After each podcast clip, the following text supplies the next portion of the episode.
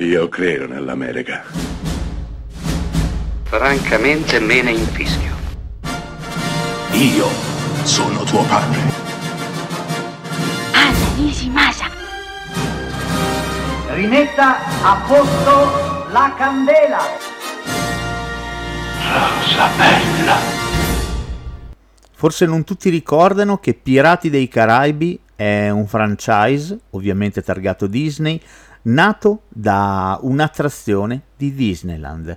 Beh, eh, un altro film si è affacciato quest'estate, interpretato da Dwayne Rock Johnson e Emily Blunt, intitolato Jungle Cruise, ed anche quello è tratto da un'attrazione di Disneyland, una delle più vecchie. Il film com'è? Il film è molto simile a Pirati dei Caraibi, però invece di avere Johnny Depp, che a conti fatti è anche leggermente antipatico e spocchioso, abbiamo Dwayne The Rock Johnson, uno dei volti più affabili e amabili del cinema di oggi. Emily Blunt è il suo perfetto contraltare, in un insieme di duetti e di battibecchi che ricordano ovviamente La Regina d'Africa con uh, Humphrey Bogart e Catherine Hepburn. Jungle Cruise è una gita sulle montagne russe, fatta di giungla, animali, indigeni, maledizioni, mostri che camminano, piante miracolose che possono curare qualsiasi malattia e perché no? C'è anche un cattivaccio, parente del Kaiser Guglielmo, a bordo di un inaffondabile sommergibile. Jungle Cruise è un film innocente, divertente, che sembra essere spuntato da un remoto passato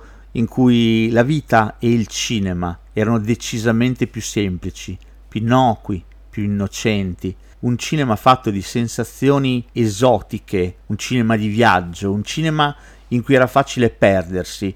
Beh, è altrettanto facile perdersi in quel baraccone coloratissimo che è Jungle Cruise, costruito sulla simpatia dei due protagonisti e sui già citati duetti verbali, duetti inarrestabili che sono forse la parte più divertente del film, con un Dwayne Rock Johnson al solito, pacioso e simpaticissimo, che che muscolare, e una Emily Blunt che di certo non si fa mettere i piedi in testa e non farà rimpiangere a chi avrà voglia di guardare il film Lo spirito battagliero della Catherine Hepburn della Regina d'Africa.